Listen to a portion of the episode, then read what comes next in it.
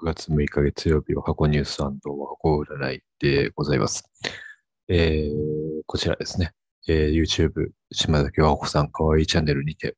毎日夜11時から、えー、やっております。前半に島崎和子さんの最新情報、後半に、えー、和子占い、えー、皆さんのお悩みを聞いて、で、えー、それを、えー、占って、で、最終的にその人のお悩みが解決する運気が上がる我が子さんの一曲を、えー、お届けするというか、えー、授ける、お伝えする、えー、そういう占いでございます。ジャーナリズムスピリチュアル、えー、そんな生配信でございます。えー、では今日の若子ニュースなんですが、あのー、特にないですね。はい。あの、ちょっと昨日のニュースがちょっとでかすぎてですね。あの、昨日のやっぱりこう、ドンブラザーズの映画におはこさんが出演するという、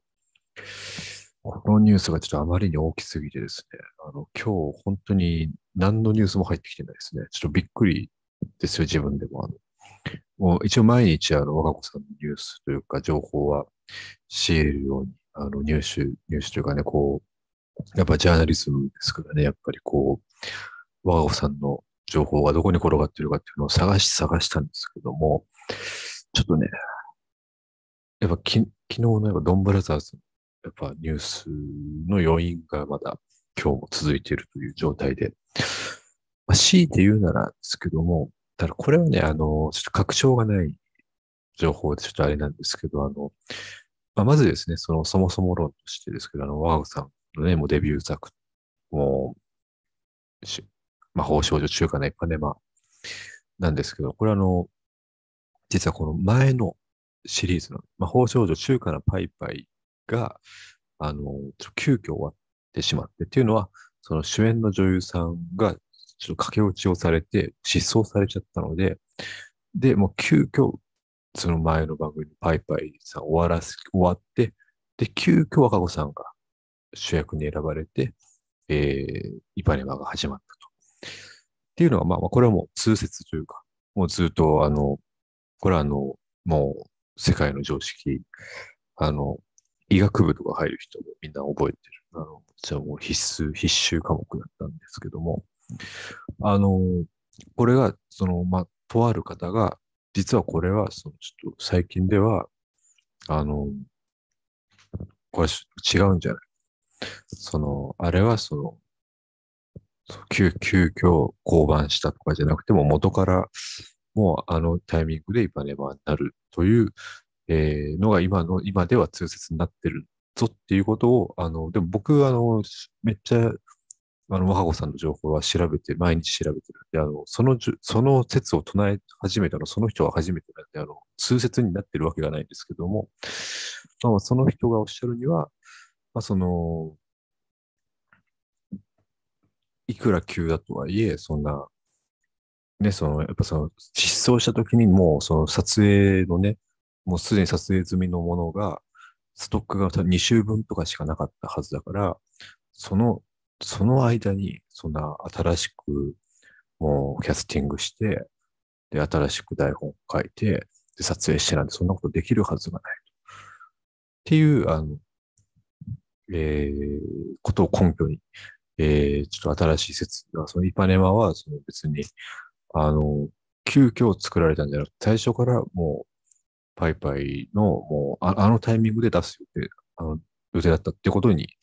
ことをちょっと唱えていらっしゃるちょっと方がいて、まあちょっとこれがね、あの、まあだとするとなんでパイパイはあの、シーキリトンボみたいに急に終わったんだっていう、あの、その、そこの問題は、ちょっとその説はまだその、カバーできてないんですけども、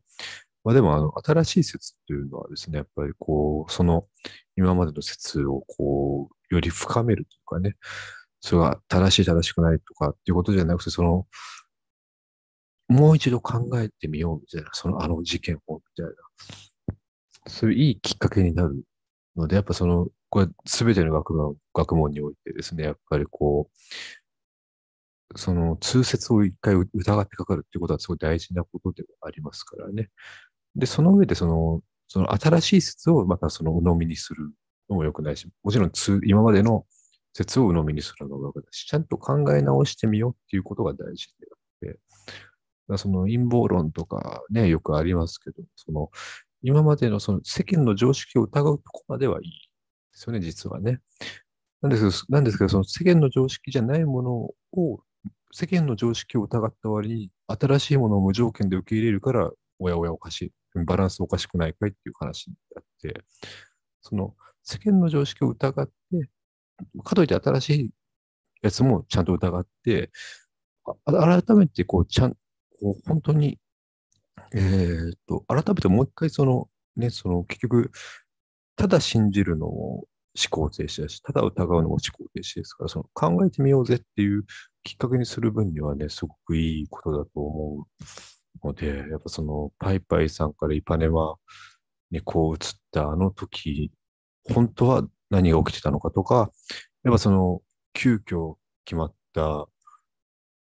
のかどうかわからないけど、実際問題ね、その、若子さんのその、やっぱりその、まずね、その、もうその、がっつり演技するっていうのも初めてで、いきなり主役で、ね、まだお若い若子さんがね、しかも特撮ですから、いろいろとその、また、普通、普通のドラマっていうのもあれですけど、その、ただのその、ん？変身しないドラマ以上にまた難しさとかもね、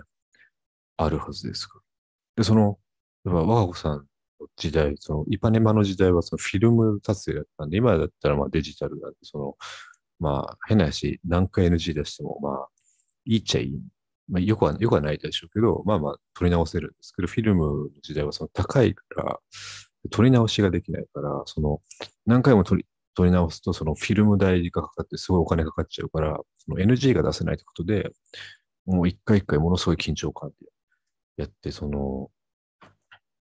ね、もちろん猛練習してとか、失敗しないようにという、もう、撮影職だっていうのもね、聞いてますんで、やっぱ、そういうこともね、いろいろ踏まえた上で、もう一回ちゃんとみん、そのイパネマというものを再評価していきたいし、で、それが、その一般、伝説のイパネマが、もしかしたら、今年のドンブラザーズの映画で復活するかもしれないという。熱いですね。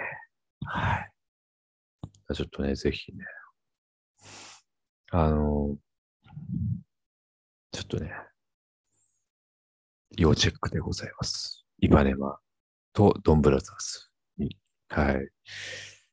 で本当あの、ちょっとね、こう、ここから、あの、今本当に吉幾三さんの50周年記念公演の真っ最中でもう、今大阪公演やってらっしゃるんです。やっぱやっぱり、まあ、想像はし、予想、予想はしてましたけど、やっぱり、その関係で、今週、やっぱ今週、やっぱいつもより全然テレビ出演が少ない。でね、ももうそれはしょうがないですね。こんだけお忙しいですからね。うん。いやー、ほんと、売れたな、売れたな、若子さん。おーほんとすごい。うん、いや、本当に。そんなわけで若子占いいきますかね。今日ちょっと、今日本当にないから、あの、ちょっとニュースが。はい。なんなら僕個人のニュースもね、今日、あ、あ、でもね、あの、後輩、あ、何個下だ？あ、でも2個下か言うても。2個下の後輩、2個下本当に？あ、2個下か。2個下の後輩が、まあ、結婚するっていう話は、まあ、聞いてたんですけども、あの、で、結婚式するっていう話も聞いてて、な、何月何日にするよっていうのも聞いてて、もそのスケジュール開けてあるんですけど、あの、招待状が今日届きまして、あの、僕、結婚式ね、出席するの、かれこれ、何やか2回目なんですよ。人生でまだ。1回目は、あの、まあ、僕、その書き上げ団っていう、あの、まあ、宗教団体に属してました。団長さんっていうのと、僕が団員なんですけど、で、2人でやってるんですけど、あの、その、ツイッターとかで、その、まあ、何年前だ ?5 年くらい前か。そのツイッターとかで結構その仲良くさせていただいてた、あの、駆け抜けるおにぎりさんって方がいて、まあ今も、今もね、仲良くさせていただいてるんですけど、で、その、本当ほぼ会ったことないくらい、まあたまに靴のかき上げたの公演見に来てくださっててっていうのはあるんですけど、で、そのツイッターで結婚するみたいな話は、そのかけ抜きでおにぎりさんがしてて、時に、その、たまたま、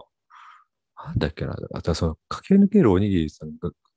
とは、ちょっと、その、コラボで一回公演やろうっていう話をしてて、で、僕がその上野で、あの、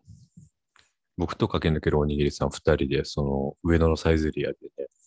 あの、打ち合わせかなんかししようとしたとこかしし終わったかどっちか忘れたんですけど、ただちょうどたまたま上野にその団長さんが、あの、福士君っていうのはまたこれまたあの、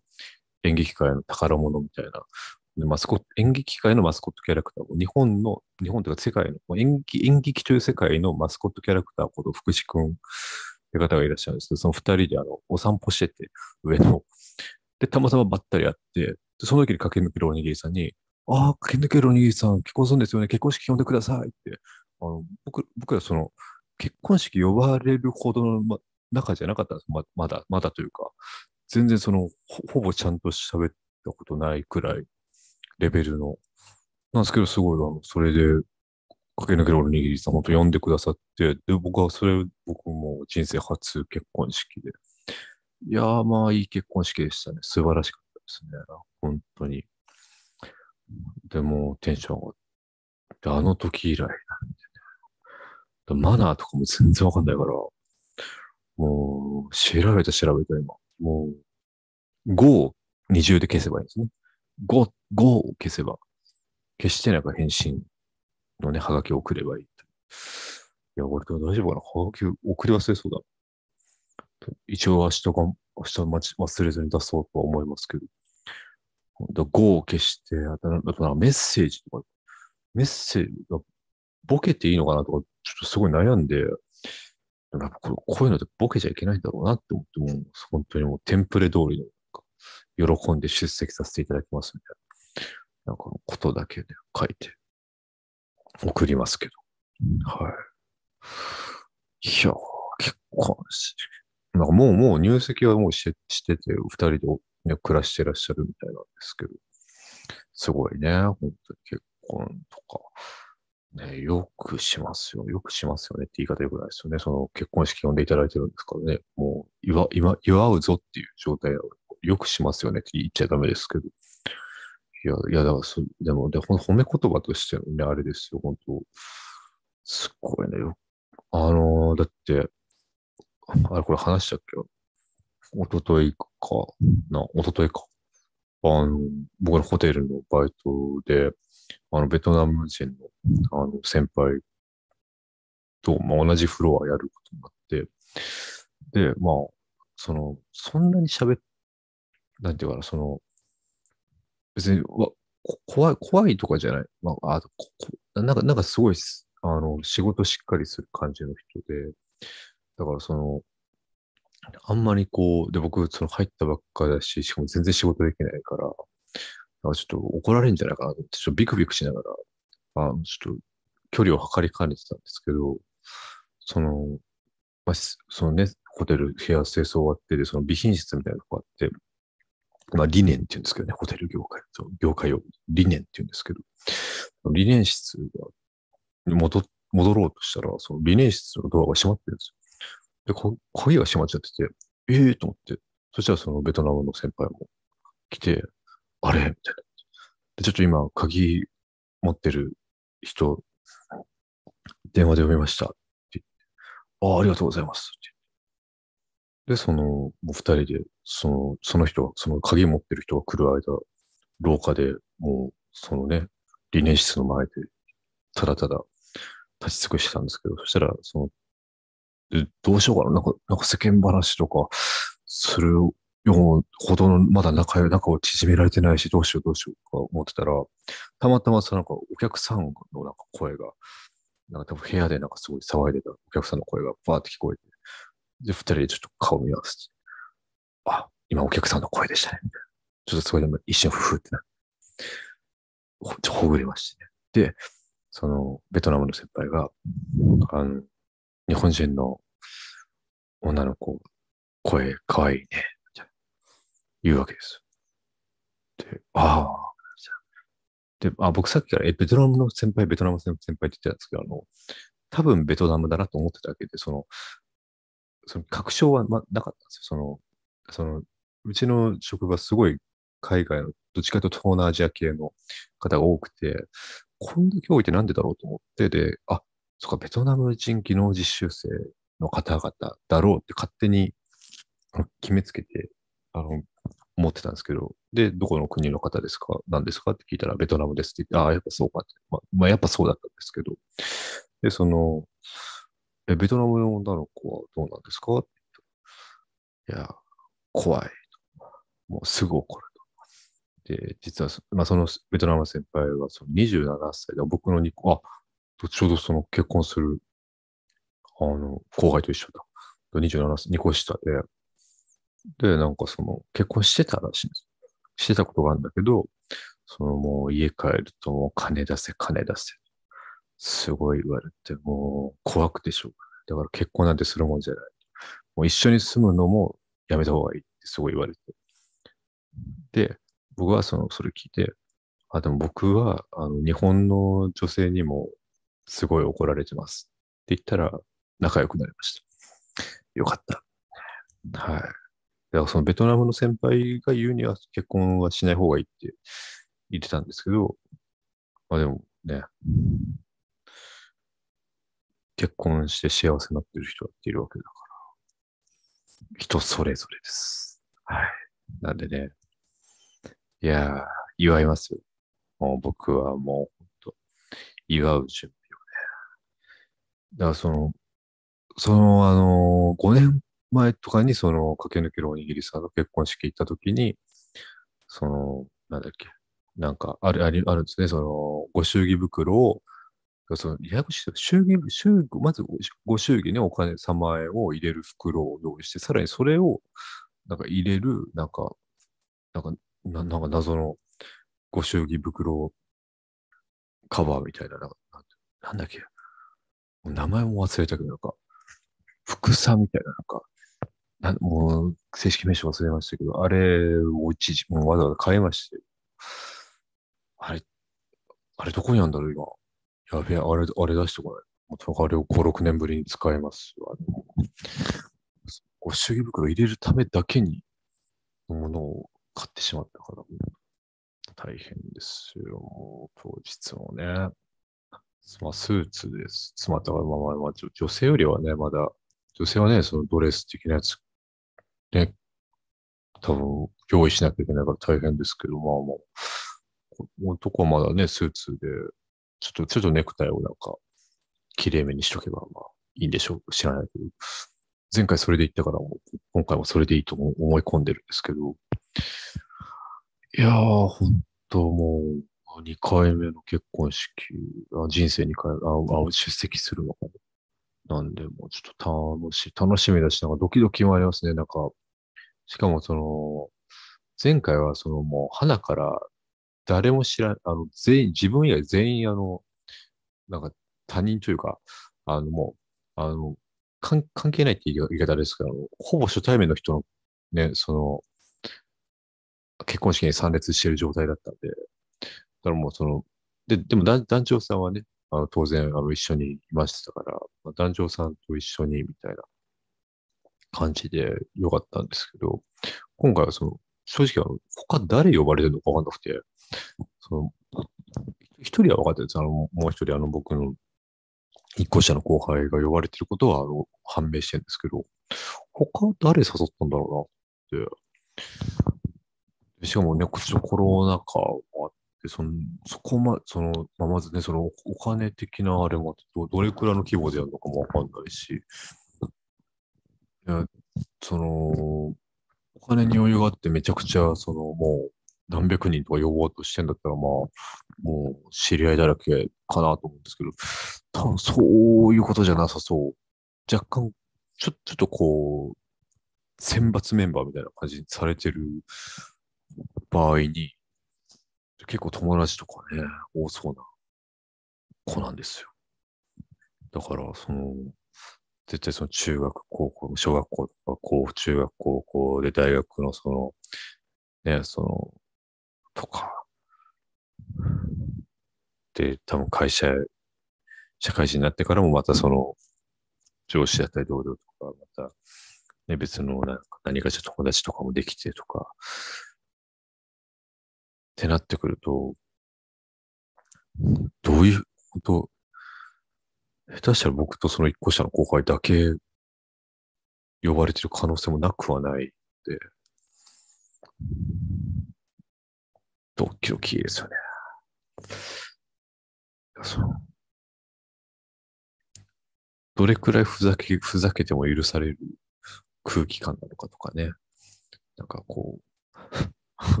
こう、ちょっとね、ちょあんまその、ボケちゃいけない空気だったら、俺らどうしようか。ちょっとドキドキなんですけど、まあ。けども、めでたいことですよ。めでたい。ね。うん。いやー、ほんと、3万ですよ。3万か。いや、今日、今日はね、あの、これ、これ、これ、これって話したっけな、生配信で。あの、その、いや、僕のね、ハトホテルで働いてるわけですけど、その、ベトナム人機の10周年の方がたくさんいるんですけど、その僕が入って1週間後くらいに、そのベトナム人の、その、また別のベトナム人のね、方が、その社員のね、その20、20歳の女性は、まだ若い女性なんですけども、社員ですごいもう、めちゃくちゃ仕事バリバリやっても、ね、本当に立派な方なんですけど、で、そのベトナム人の方は何歳くらいだろうな。その方は、でも多分、でももち多分20歳、同じぐらい20歳くらいかなわかんないけど。で、その方はね、その、社員のその、20歳の女性のね、方に、あの、給料日って6、あの、5日でしたよね。で、はい、そうですよ。だその振り込まれてないんですけど、もうその時も29日とかそんなんですよ。29日なので振り込まれてないんですけど、って言ったら、あの、そのね、二十歳の女性の社員さんが、ああ、またですか。あなたでそれ4人目です。ちょっとなんか、受けるみたいな感じで。で、なんか、すごくあの、軽く流されてて。あの、まあまあまあ、まあ、もちろんね、その、その後なんか、ちょっとなんか私、まあ、そそもそもそのギャル、ギャル社員さんは何も悪くないですよ。その、あの、その人が別にその、給料の払う、ね、あれじゃないし、なんならその、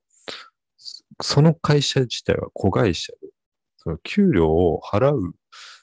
のは、その上の親会社というか、だから、その親会社側のミスで、こあのこっち側に、なんていうか、そのギャル社員さん的にはそのもうどうしようもないというかね。なんですけど、まあまあ一応そのなんか担当ものというか、なんかその上とのパイプを持ってる人を呼んで、なんかいろいろね、やってはいらっしゃったんですけど、なんかもう、ね、そのベトナム人技能実習生の方がね、そのわざわざ来て、ね、本当ね、こう働いてくださってるのに、給料未払いってもう、これ国際問題になるんじゃないかみたいな。もういいのかないなとか思ってたら、今日、ね、今日6月6日ですよ。で、まあ昨日日曜日だったからね。その、多分昨日は振り込まれない人が、今日、今日振り込まれるんだろうなと思って。で、今日、あの、口座見たら振り込まれてなくて、あの、俺もかいと思って。うん。俺も振り、俺もちょっと国際問題ですよ。うん、本当いや、でも心配になりますよね。なんかその、なんか対応して、その時なんか、まあ、こうこうこうして、なんとか対応したからみたいなことをベトナムの方にね、その、伝えてたんですけど、結局その6月、6月分、5月分が未払いになってたんですけど、その6月分のその僕のが未払いになってるってことは、その改善されてない可能性がね、その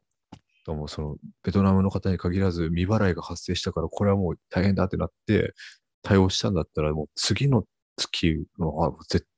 対もうちゃんとやると思うんで、それがなってないってことは、ってことは5月の分もちゃんとなってないんじゃないかってもうなんか心配になってきて、大丈夫かなとかまあまあ人の心配してる場合じゃないですけど、あのままず俺俺のやつ振り込んでくれないとみたいな感じなんですけど。そう 3, 万か。3万か。ねえ、だって俺は結婚しないから、その今後多分、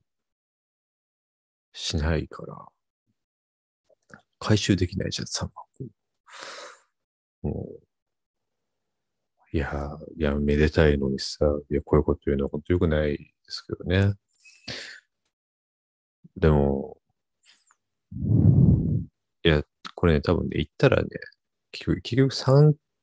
参列というかね、出席したらもう、最高の結婚式だった、行ってよかった、最高だぜってなると思うんですけどね、泣いちゃう、泣いちゃうかもしれないし、楽しみですけど。その、8月なんですよ。あ、ちょうど、ちょうどだから1ヶ月後とかですよね。あ、1ヶ月、2ヶ月後とか。2ヶ月前のテンションはこんなんですよ、それ。こっちは。もう、3万か。その結婚したんだ、おめでとうのテンションはもうずっと前に聞かされ、聞かされた時に、お結婚するのおめでとうねって、おめでたいねって。で、多分その結婚式当日はもう、うわ、もう最高だったよ。もう幸せな、もう幸せになってよかったね、みたいな。最高の結婚式だったよってなると思うんですけど、2ヶ月前のテンションとしてはちょっともう、あもう3万かですよ。これは申し訳、申し訳ないけど。そのね、特にあのワーキングプア、私としては本当つい1ヶ月前だったらね、まだその働く無職だってその、もうその、ね、こんだけ、こんだけ暇だったら、そりゃ金もないわって感じで、全然あれですけど、今、あの、1ヶ月頑張ってあの、本当に、もう筋肉、全身筋肉痛でもう白目向きながらもう歩いてるくらいのもうフラフラの状態で働いたのに、今、給料未払いされてる状態だから、もうそれはね、それはあの、3万かってななることは許してほしいなっていう、えー、ことを伝えたところで、えー、じゃあ、若子占いの方に行きましょう。若子占い、えー、一応毎回毎回説明をさせていただいてるんですけど、まあ、あの、生配信でやってるんでね、えー、生で今、そのチャットだとか、えー、あの、島崎和子さん、かわいボットというツイッターでもやってるんでね、えー、そそのスイスペース機能でやってるんで、そのスペースのね、えー、もう直で、直接発言していただいて、あの、悩みをこう、き、あね、こう、相談していただいたら、あの、占いますし、まあちょっと直接はちょっと恥ずかしいなっていうことだったら、直接というかね、生でっていうのは恥ずかしいなってだったら、その投稿フォームっていうのがありますんで、まああの、YouTube でね、そのアーカイブの方に、あの概要欄に今日話したこと、こんなん話したよとかの、えー、その下の方に投稿フォームを載っけておきますんでね、えー、ぜひ、えー、そちらの方でね、書いていただければね、えー、次の日に占うことにします。もう本当にあの軽い気持ちでね、もう本当あの、なんか、あの、なんでしょうね。えー、その、まあ、なんだろうね。林やペーパーの顔をスノーで入れ替えてみたら見分けがつかなくなったんですが、どっちがペイでどっちがパーコでしょう占ってくださいとかね、占いだこのパウル君方式で、その、あの、こっちがペイだっていう方に、方の口の中にあの入り込んでくださいみたいな。ね、占いだこのパウロ君方式で、その、や、占ってくれってもいいですし、あのーなんか、不倫相手の配偶者の人からタコ殴りにされてますけど、このまま私は死ぬのでしょうか？占ってくださいみたいな、そんなんでも構わないんで、え、タコ、タコ殴られ死するのでしょうか？イカゲームでは命のやり取りをすると聞いておりましたが、イカゲームでもないのに、タコ殴りで死ぬことになるとは、みたいな、その、うまいこと言ってんのか言えてないのかみたいな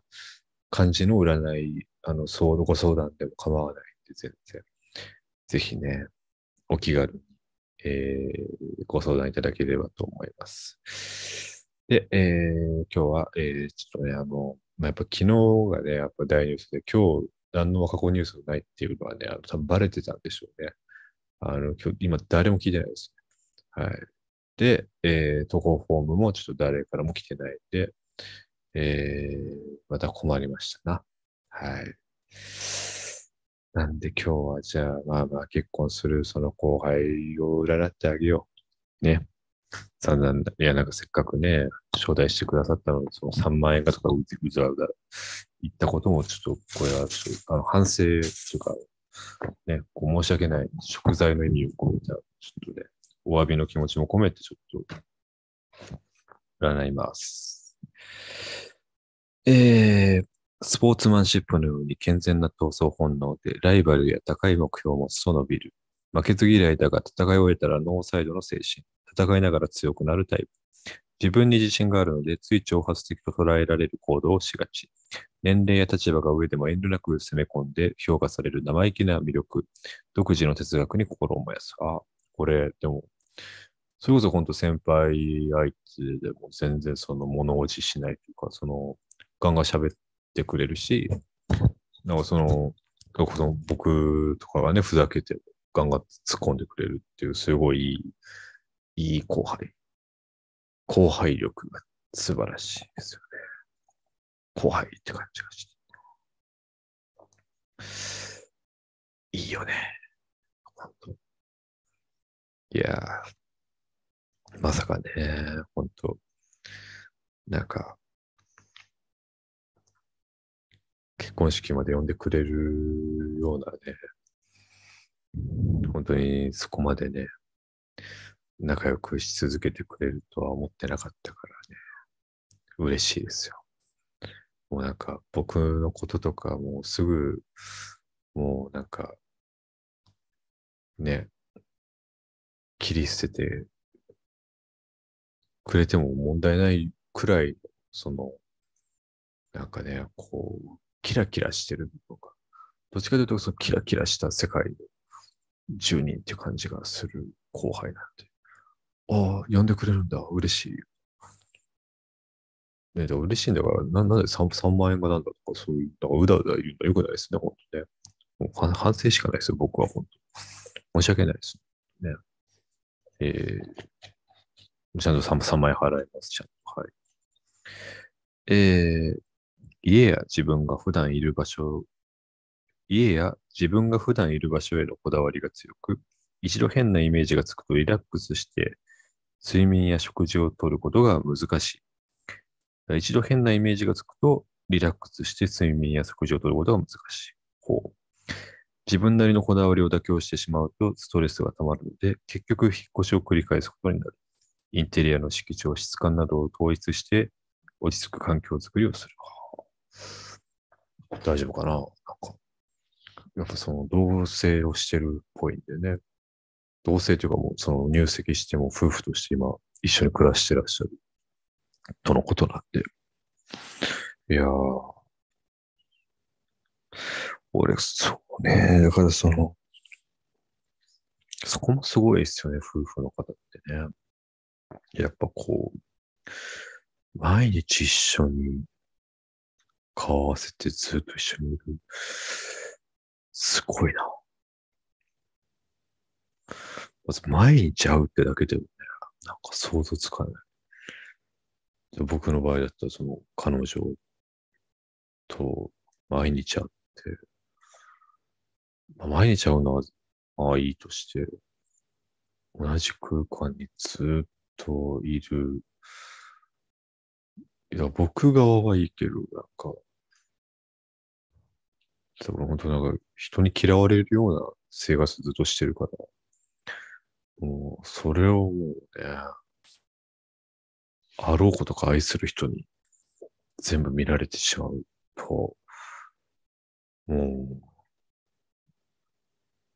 う、気が気じゃないですよ。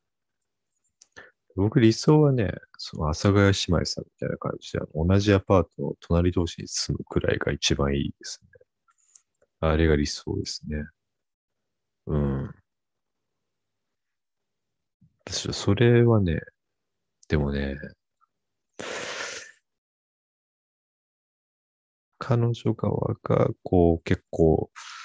ちゃんとしたマンション、ちゃんとした設備のある、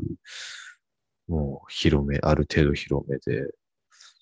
その綺麗なお風呂とかも綺麗で、っ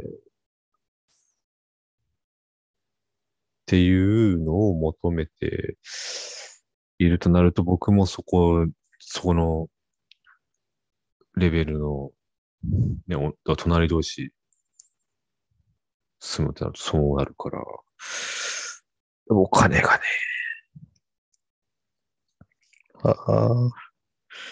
お金、お金って大変だね。難しいな。難しいですね。本当にね。えー、さて、えー、そんなね、えー、まあ、結婚する後輩。あの、僕別に本当は名前出して、あの、そのプライバシー、他人のプライバシーとか一切気にしない人間なんで、あの、本当は別に喋っていいですけど、あの、ちょっと、正直、誰までが結婚式呼ばれてるのかちょっとまだ把握できてないんで、これ万が一、その、これね、今、万が一ね、その僕の知り合いの人が聞いて、え、あいつ結婚すんだって、え、俺呼ばれてないんだけど、みたいになったら、いろいろあるでしょ？きっとね。だから、ちょっと、それがあって、今、僕は今、プライバシーというものに配慮してやりました。やっぱ、それはね、やっぱ、昨日我が子さんがドンブラザーズの映画に出るというあの素晴らしいニュースがあったから僕はプライバシー、後輩のプライバシーに配慮するというあの、偉大なことができる人間になれましたんで、あの、やっぱり我が子さんっていうのは、その人を成長させる、成長ホルモンを分泌させるっていう、あの、な人を進化させるというですね。なんかありましたね。あの、そんな、なんだっけ。そんなありましたよ。アギとか。仮面ライダーアギトは、ね、あの、人間が進化した姿がアギトで、で、その光みたいな浴びちゃうと、浴びちゃうと、浴びちゃうとって言うとあれですけど、浴びるとそのアギトになって、その人間の進化した姿になるあれって要は成長ホルモンをすごい分泌させる、なんか、あの、何？日焼けサロンみたいなことですよね。酸素カプセルみたいな。ちょっとごめんなさい、僕詳しくないんで適当に喋ってますけど、そういう、そういうことだ。若子さん、若子さんはそういう力を持ってるとかね、酸素カプセル、ダルビッシュが、あハンカチ王子も入ってましたね。酸素カプセル。あの、本当アイドルという名の酸素カプセルですね。我が子さんっていうのは。はい。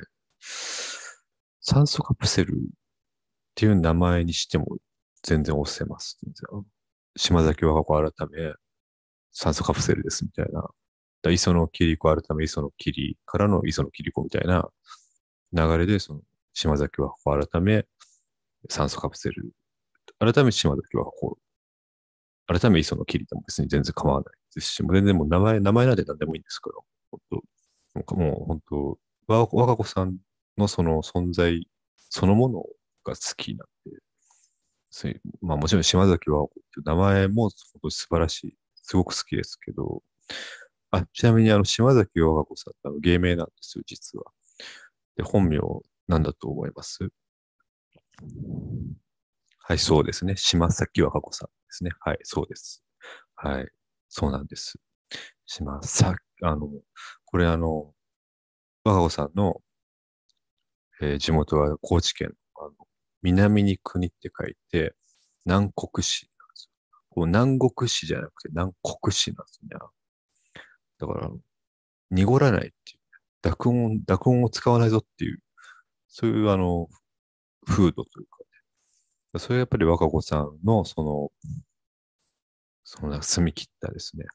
やっぱ濁らないぞっていう、そういう人間性には現れてるんだけど、やっぱり東京に来て芸能界という、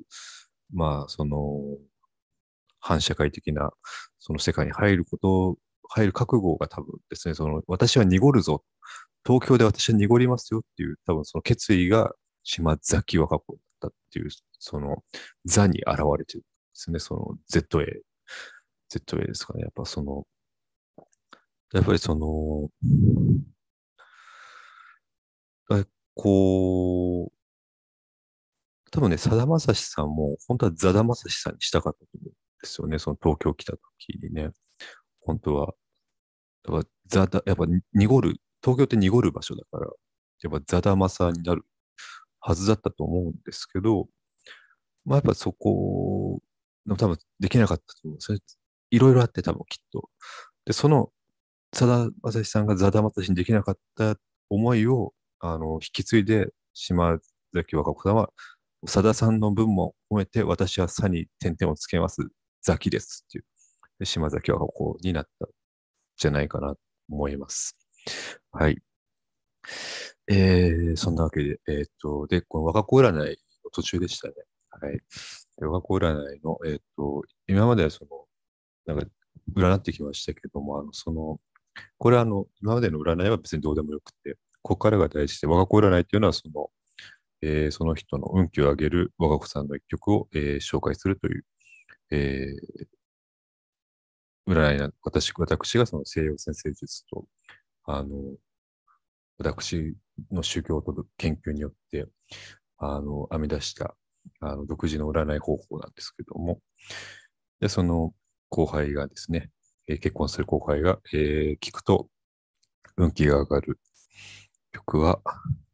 えー漂流者の歌が聞こえるです。えーこちらはですね、あの、本当サビ、サビが漂流者の歌が聞こえてくるわと言ってるんで、あの、本当にわかりやすい曲で素晴らしいなと思うんですけどね。あの、これ実はあのそのその前、漂流者の歌が聞こえるはその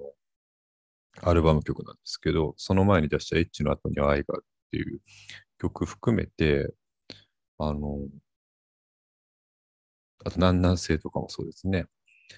あ、弱っちゃうんだもん、まあそっか。うん。だからね、そこら辺からその、タイトルとそのサビのあのフレーズが同じっていうシリーズが始まりました、和子さんのね。そこがいいんじゃないでしょうか。はい。で、あの、これ、あの、公式でね、今、和歌子さんの CD が、CD だったりとか、あの、発売されてないですし、その、ダウンロード、ダウンロードできる曲も4曲しかなくて、この漂流者の歌が聞こえるはちょっとダウンロード販売されてなくてですね、あの、今なんとかサブスクっていうものを解禁していただけないでしょうかっていうことをちょっと、あの、我が子さんの事務所にちょっと問い合わせているというか、あの、まあ、あんまりしつこいとちょっとあれかなっていうんで、その、まずその、で、和合さんの事務所の方は多分サブスクが何か分かってないと思うんで、その、えっと、ホテルとかに泊まると、あの、朝食、朝、朝ごはんを食べ、朝ごはんだけ、その、夜ご飯とかはなんかね、その部屋にいろいろ出してくれたりとか、まあレストランで食べたりとかできるけど、朝ごはんだけなんかその、広い会場に集められて、で、なんかそのいろいっぱいご飯が置いて、いろんなご飯が置いてあって、好きなやつ取っていいよみたいになんかなってますよね。あの、あれがサブスクですっていう、あの、今説明をちょっとあのファンレターとかでさせていただいてるとこなんですけど、で、まあちょっと、だからまあちょっとサブスクがまだ解禁されてないんで、これがね、20周年記念ボックスに入ってたベストアルバムだったらもう全部入ってるんで、僕はね、まあそれをもう聞いて育ってこんなに大きくなったんですけど、あのこの20周年記念ボックスがちょっと今10万円くらい、あのオークションでしちゃうらしいんで、だから、で、これがアルバム曲なんで、ブルージーバケーションっていうね、あの、まあ、憂鬱な休暇っていう、ブルージーバケーション、あの、ブルージーバケーション、あの、サビでもブルージーバケーションって言ってますし、その、アルバムのタイトルもブルージーバケーションなんですけど、曲名は憂鬱な休暇っていう、まあまあ、それ、それがその、なんていうんですか、リード曲となっているミニアルバムがあるんですけど、それを入手すれば、まあ、あの、漂流者の歌が聞こえるは、まあ、聞けるんですけども、あとはですね、あの、YouTube に、まあ、まあ、正確に言えば、まあね、その、不法アップロードになっちゃうんですけど、まあまあもう、も公式で歌が、曲がその、販売されてないんだから、その、もう、いいんじゃないかって、私の思う正義では思っちゃうんですけど、まあ人それぞれ正義ってあるよねっていうことを、あの、私はまあその、生きてて思ってるんですけど、あの技能実習生、ベトナム人技能実習生問題でいろいろ考えさせられているところではあるんですけども、あの、まあそういうわけで、あの、で、その、まあとにかく YouTube の、あの、漂流者の歌が聞こえる島崎和歌子とか聞き、あの、検索したら出るんですけど、あの、歌唱力がね、あの、えぐいんですよ。あの、本当に、あの、なんていうか、声量というか、あのー、なんだろうな、布施明、布施明5人分です。はい。ちょうど、ちょうどね。あの、その軽量カップで、ちょうどもうその、あのちょうどこう、なんていうの、あの、その、こんもりとかね、その、ならない、ちゃんとその、シャー、シャー手でこう、まあ、手手でもヘラでもなんでもいいですけど、その、軽量カップでちょうどこう、ね、その、満杯になるようにして、測って、ちょうど測って、その、布施明ちょうど5人分の声量で、本当にもう、こんだけ歌唱力ある方、すごい、すごいですだって、その、デビュー当時の弱っちゃんだとかは、もちろんその、大好きですけども、その、本当になんか透き通った妖精さんのような声というかですね、あ、妖精さんだっていう、もう本当癒されるわって感じなんですけど、その漂流者の歌が聞こえるの時のもう、布施明5人分、ちょうどね、ちょうど5人分、ジャスト、ジャスト5人分、5、ジャスト5、布施明ジャスト5なんで、あの、本当進化、進化されてるわけですよ。もう、成長ホルモンがね、その分泌されてる。だから、セルフでやったのかな？その、進化させる、成長ホルモンをね、上げるやつを。で、その、本当にちょっとびっくりしてます。だから、あの、弱っちゃうんだとか試しに聞いていただいて、もちろんそれで、あ、かわいい、かわいいな、素晴らしいな、もう、妖精さんみたいな声だな、最高だなってなった後、漂流者の歌が聞こえるの映像を見ていただいて、まあ、映像をね、歌聞いていただいたら、わ、ええー、普通はキラジャスト5人分だって。ジャスト5だ。5、5だ。5不正だってなるから、あの、ちょっとね、あの、そこも踏まえてですね、えー、聞いていただけると、あの、運気が上がります。あの、あ、この赤子占いですね、その、システムとしてました。もちろん、その、占った本人も、その、ね、聞くと運気が上がりますけど、あの、生配信聞いてくださってる方も、その、ね、その漂流者の歌が聞こえる、聞くと、あの、運気が上がるんで、あのぜひ聞いていただければと、えー、思います。はい。じゃあ、そんなわけでですね、えー、6月6日の我が子ニュースはちょっと何もなかったんですけども、まあまあ、強いて言うなら、まあ、その、ね、6月6日、絵描き歌でおなじみのね、6月6日。あ、え、6月6日に雨ざわざわだ、今日。え、すごい。えびっくりした。6月6日に雨ざわざわでしたね、今日はね。え、あれ？そんなテンション上がんない。あれ ?6 月6日に雨ざわざわでしたね。え？あ、俺だけかな。まあいいや。まあとにかくその、明日はきっとな、っていうか、てか別にその、なんもなかったっていうか、その昨日のドンブラザーズ、ね、その映画、出演、若子さんっていうもう、とてつもない大ニュースがね、あったから、そそれは次の日何かあったらもう、その身が持たないですから、こっちもね。全然、じゃあ多分若子さん側の配慮だって優しいですよね。若子さんね。優しいんです。あの、サインを送ってくださったときに、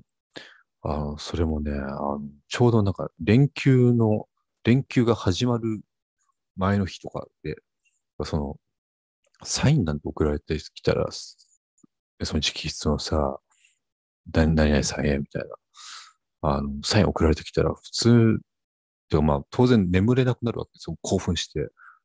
で、次の日、仕事とかあったら、絶対、もう寝不足で死んじゃうわけですけど、連休だから、絶対大丈夫です。そこもね、見込んで送ってくれたと思うんですよね、和穂さん、ね。優しいですよね。本当に。もうめちゃくちゃ優しい。本当普通の人よりも何倍も優しい。布施明5人分優しいです。ちょうど。あのね、あの優しいと言われる布施明さんのちょうど5人分。ジャスト5人。軽量カップがその、ヘラでこそいで、その、ちょうど平面になった、そのね、なんていうんですか、あの、表面張力とかもない、ない、ヘラでこそいでるから、ちょうど平らになって、ちょうど測った、あの、布施明5人分、ジャスト5人分の、あの、優しさが島崎和穂さんなんでね。えー、まあ、それも踏まえ、それも踏まえて、あの、和穂さんに感謝しながら生きていきたいと思います。はい。あ、こんな時間だ。はい。じゃあ、あの、本日もありがとうございました。また明日も11時、夜11時、毎日夜11時からやっておりますので、えー、あの、YouTube チャンネルですね。島崎和子さんかわいいチャンネル等で、えー、生配信してますので、まあ、あの、アーカイブ毎回残してるんでね、あの、別に好きな時に聞いていただいても構わないですし、あの、まあ、もしね、あの、時間があったら、あの、生で、なんかご参加とかしていただいて、よろしかったらね、わがこらないとかね、ご相談いただけるとね、はい、嬉しいなって思ってますんで、あの、お気軽にご相談いただければと思います。はい。いや、本当あの、じゃ本日もね、夜遅くまでお付き合いいただいて、えー、本当にありがとうございました。えー、よろしければ、あの、また明日以降も、えー、何卒よろしくお願いいたします。えー、では、あの、そろそろ、えー、皆さん寝ましょうね。はい。あの、お互いいい夢を